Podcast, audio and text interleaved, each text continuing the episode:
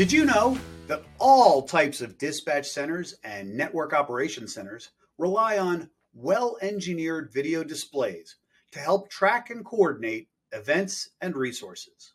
Hi, I'm Jon Paul with ICOM. Today, we have Dan Gundry of Barco and the host of Knock Your Socks Off with us. And we're going to talk about radios in action and their contribution to event and resource management.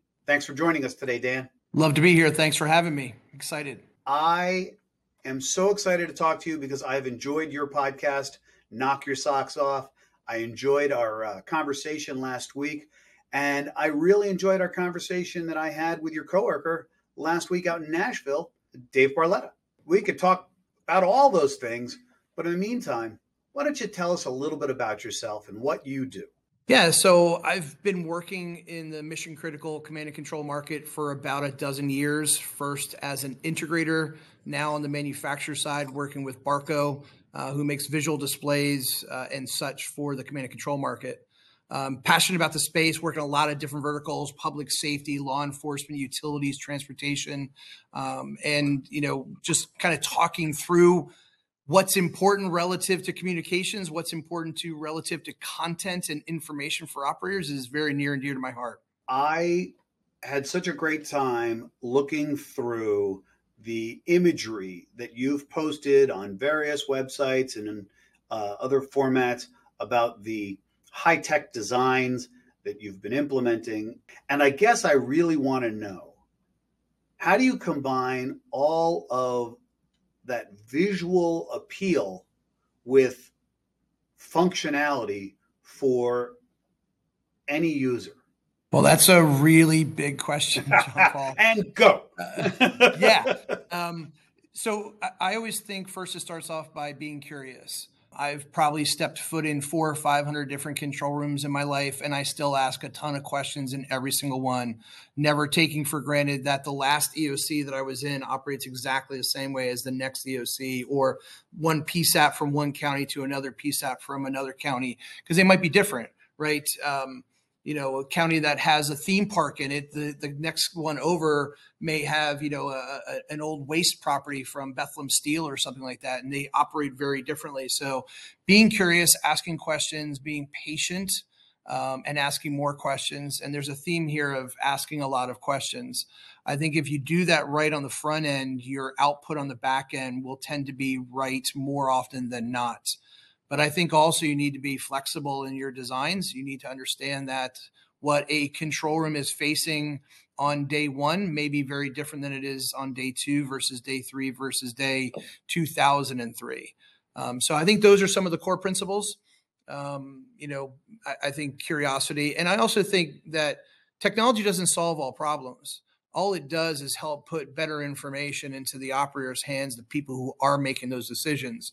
So the better informed they are, uh, the more comfortable that they are and alert that they are also speaks to you know a better a, a better implemented control room technology or control room strategy i would assume then that there are many many pre-interviews designs and redesigns how aggressive do you try to be with that first design or are you still seeking clarity with your customer and and their their influencers i think it i think there's there's grades of uh, um, of, of output um, you know, I always equate uh, any project uh, that we're working on as a moving train, right? And when you're jumping on that train and, you know, the point and the, the speed and all that kind of ebbs and flows throughout it.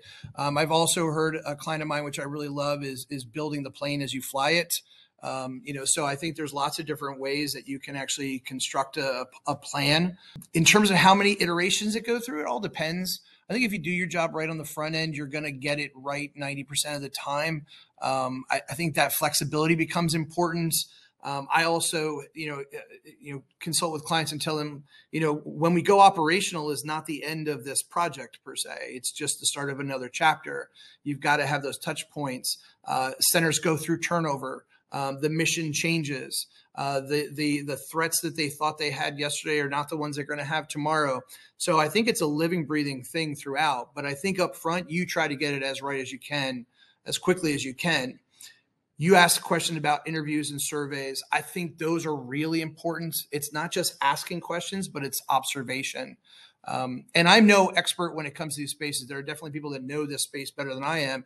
But what I see they, they what I see that they do really well are those interviews with the actual operators sitting in the chairs, not the supervisors or the managers or the person that's fitting the uh, flipping the bill, but the actual operators sitting in that space and observing multiple shifts because I think a two hour window in any control room can be a really boring two hour window or it can be a really active two hour window. You need to have multiples of those to get a consensus opinion of what's going on.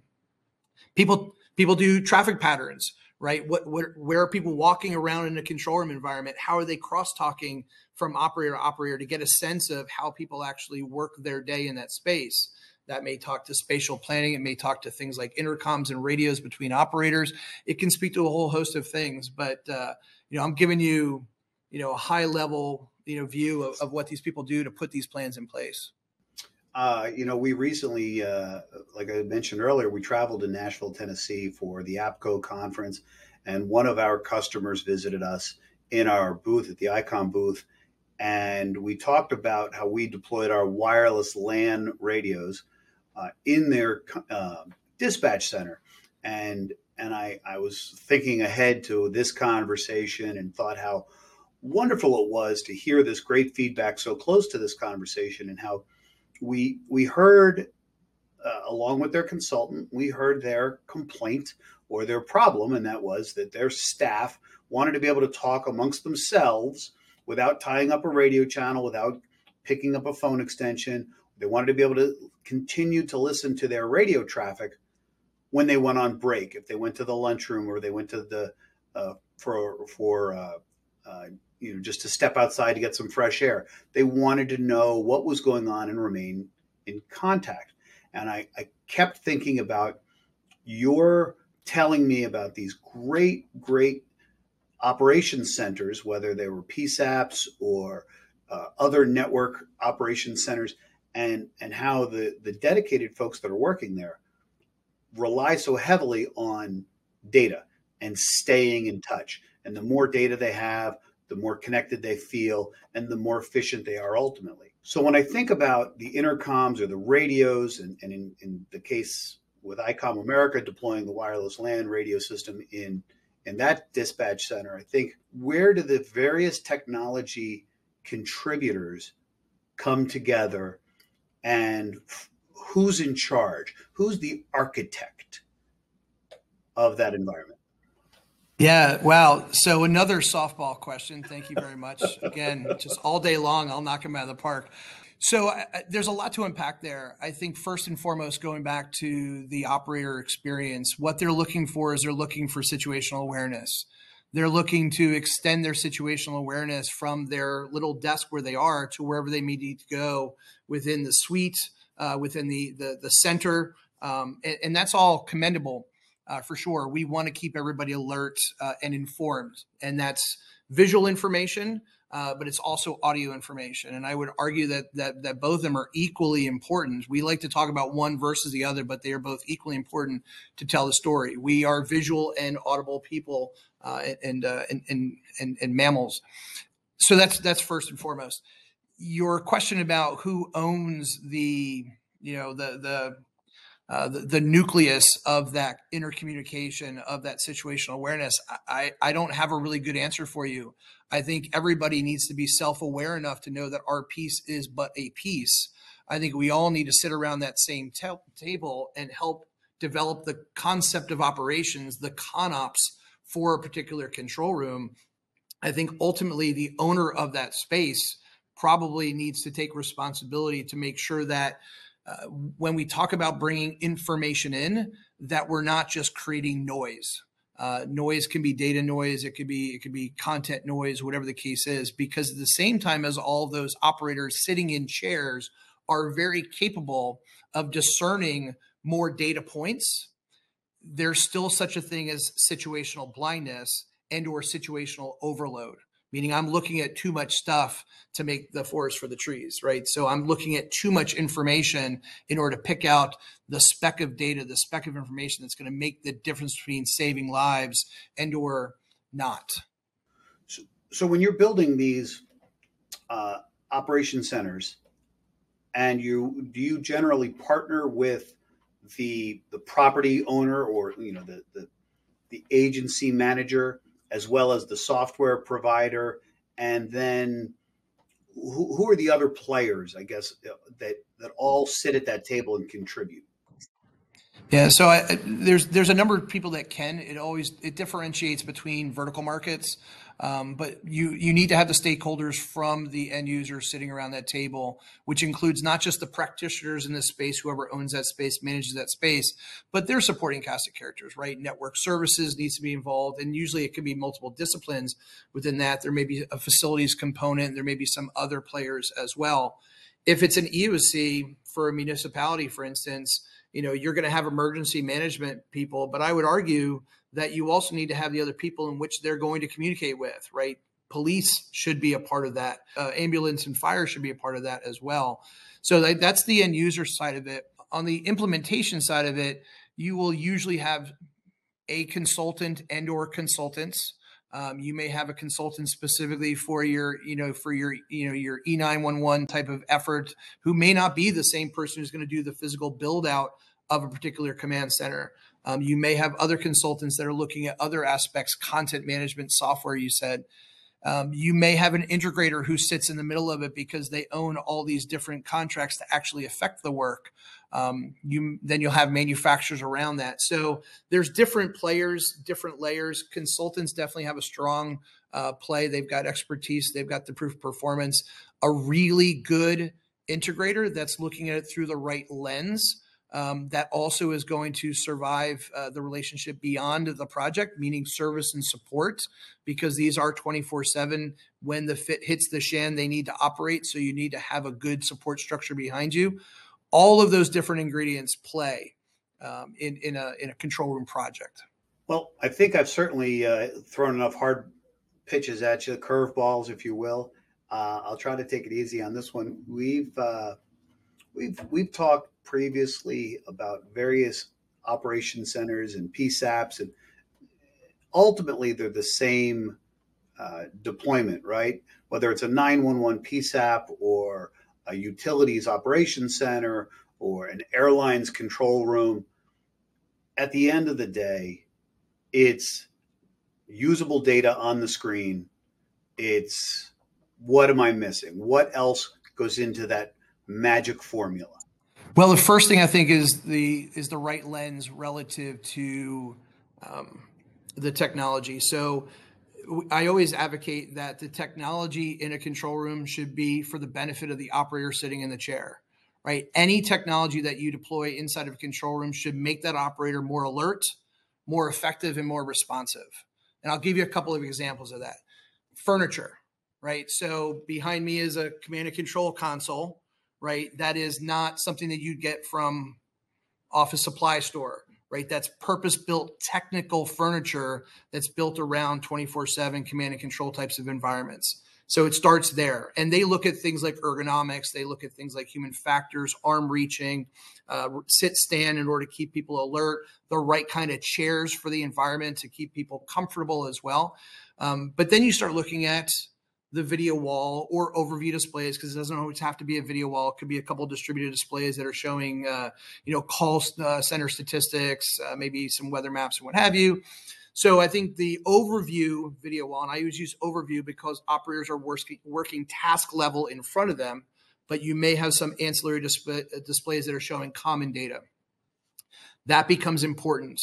Um, the content then becomes important audio is key in a control room and usually one of the most overlooked aspect whether it's radio communications which is really important in a lot of those markets whether it's alarms that are coming off different software and or hardware packages whether it's things like gunshot detector shooter detection systems that might impact law enforcement that might impact private security.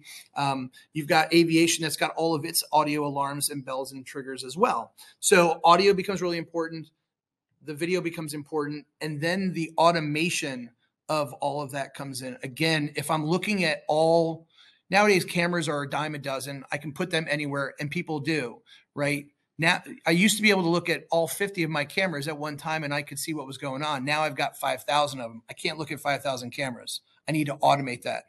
So I'm looking at the right information at the right time and then the correlation. When I get a gunshot detection system, can that system tell my video management system to pop open a map that shows where they saw the triangulation along with perimeter cameras in order to give me a fuller picture of what is actually going on? Can it actually dispatch operators as well? Can it open up a communication channel automatically so that we're automatically in the moment responding to that incident? All these are questions, all these are possibilities with today's, you know, connectors and platforms and what have you. It's just a matter of how far do you want to take it? And those are very individual questions for the different, uh, you know, control room operators and supervisors to to to ask themselves. We've spoken about network operation centers and PSAPs. What are some of the other types of uh, maybe a, we'll call them a smaller environment, no less important, uh, no less uh, significant, but a smaller environment operation centers have you experienced uh, de- in your deployment times? we see control rooms of every size and shape in every corner. Uh, I would argue that while our industry and what you see out there in movies and stuff like that shows the really large control rooms, they show virtual reality in the Hunger Games Game Masters control room and Minority Report and the, and NASA's control Wait, room. You mean that's but, not all real? Yeah, no, absolutely. That's, that's what I do every day of the week. Yeah, I don't know what we're talking about. But actually, most control rooms have less than four operators. Most control rooms have two or less operators. I would even argue that a nurse's station inside of a hospital environment is a small control room environment. They've got three to six monitors They've got two or three different networks that they're connecting into, right? Because my patient data network shouldn't touch my corporate network, shouldn't touch my nuclear medicine monitoring network, shouldn't touch my, you know, infant security. Yeah, people try to steal babies. It's freaking insane. But yeah, so all these are separate networks out there that an op- that a nurse might be monitoring. That's a mini control room environment where they've got one keyboard mouse, they've got multiple monitors up there, they've got to have an ergonomic work condition because we can't have the nurses falling asleep when they're taking care of patients. All of those things potentially apply. Um, so control rooms come in every shape and size. Uh, and there's more of them emerging on a daily basis. The concept of monitoring social media for corporations didn't exist, you know, six, seven years ago um, patient logistics and patient monitoring became really important um, and prevalent during pandemic right? So we're seeing these newer types of control rooms emerge um, real-time crime centers which were really reserved for major cities in the us are now branching out into that second third tier city because of affordability of systems interest government grants etc so uh, they're coming up every day of the week I think a lot about the healthcare operations center, mostly because I think we all know how important it is that that nurses station, like you explained, is it gets the data and the alarms that they need. And sometimes we forget that the monitoring position in that control environment is also the first responder, right? It is that nurse that has to jump up and run to the alarm it is it is uh, whichever staffer is close by that is going to help the patient when that alarm goes off. And we often forget when we hear about operation centers and PSAPs and things that that these are there are these smaller environments that are just as vital to our day to day living. So I think it's a great highlight. Thank you. Yeah, and you want to talk about workflow being all over the place and needing to be flexible. Uh, a hospital environment, flexibility, uh, and the fact that you never know where your next emergency situation is going to come from. That that SOP it is is got so many different branches off it because of the possibilities on a daily basis. It, it really is the definition of mission critical. No, and I'm confident that uh, all of the healthcare workers out there are uh, are pleased with our with our uh, deferential conversation about their efforts, uh, and we do uh, tip our hats to them. Where else do we see these network operation centers, especially these micro mini uh, ones, I, have seen them in, in, in, engineering and manufacturing facilities and even in schools. Uh, tell me about where you've deployed systems in, in academic environments, if you could, for a moment. Yeah, so I, I would put academia in the same world as I would just general campus security uh, as, as an overarching uh, theme. We were talking about healthcare a moment ago, and I was thinking about how different a healthcare campus is from, say, a corporate campus. And I'll explain that in a minute and I'll actually use a, a, university or even a K to 12 campus as being closer to healthcare. In a corporate campus for security, we usually have some type of a perimeter. Maybe it's a fence, uh, maybe it's landscaped based. Uh, maybe the building is the perimeter at that point, but we usually have some type of a security perimeter that when somebody gets inside of it, we know generally speaking who they are. And if they're not, they're a bad actor and we can take care of that and respond accordingly. Healthcare campus and education campuses they're meant to be welcoming, generally speaking. They're meant for people to come in, healthcare specifically, but also education. We cannot necessarily monitor every single person that comes onto those campuses, especially in the university world where they tend to be very open. K to 12, and we are learning over the years to be more locked down, to be more discerning of the people that are coming onto our uh, onto our campuses. Nonetheless, there's very specific uh, SOPs and guidelines for each of those um, healthcare campuses being one thing, um, higher ed being another, and then K to 12 being different. So again, this kind of goes back to that original set thought that I had, which was even when you walk onto a school campus, you need to ask questions and be curious because you never know the challenges that they're facing versus another one. And I'll use another example to share this. Um, so Ivy League uh, university that I work with, um, when I was doing a walkthrough of them for a, a public safety control room environment, we were talking about cameras. And they said, well, Dan, we don't have any cameras that look onto our campus. And, and that thought was foreign to me because every other university I'd worked with had cameras everywhere dorm buildings, parking lots, um, common areas, the quad, gunshot detectors, all over the place. And they said no, because we have so many different celebrities and kids of famous people that go here that they don't want, they want maximum privacy. So they don't want their little one, their teenage boy or girl that's starting to understand the world, uh, being caught on camera doing something that a normal college kid wouldn't mind being caught on camera, or at least not knowingly so. And I said, that's really weird, even at the expense of their personal safety. And they said, yes. I went, that just boggles my mind. So again, one university may have a different workflow for whatever weird reason that is versus another university. So no two control rooms and workflows will ever be identical. That's a really interesting story. I never thought that somebody would would actively make the decision, uh, but at the same time, maybe that is in itself a security measure. Yeah, for sure. Just at a different yeah, scale. We we've been talking about all of these different uh, deployments, whether it's a hospital, a PSAP, uh, a utility. I think we even touched on railroads at one point, the type of uh, dispatch and uh, university versus a K to 12 environment. And, and ultimately, this is all emergency communications, right? What it all comes down to is the day to day communications are critical to operations but the equipment and the data has to flow the equipment has to work and the data has to flow in an emergency communication situation. And and what i love is that you have mastered this art or is it a science or is it a combination of the two? Uh, so that when i think you said it earlier uh, i like to use the expression when the ship hits the span, we can uh, we can all be ready and and uh, we can put our our radios and all of our data into action. I know that you you did a, a pretty significant deployment down in Dallas not that long ago. I think you were talking about uh, blending in some amateur radio equipment into a deployment operation center or an emergency operations center. Where where do the amateur radio operators of the world contribute to that environment?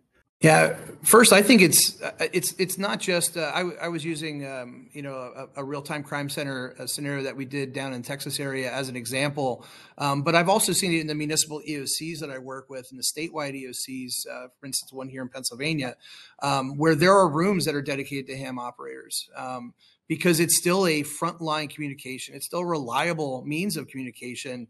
You know, when the phones go down and cellular towers go down, radio is still there. Uh, that's proven in a number of different natural and, and or not so natural uh, tragedies that we've had uh, in recent past. Um, and and law enforcement and public safety have picked up on this.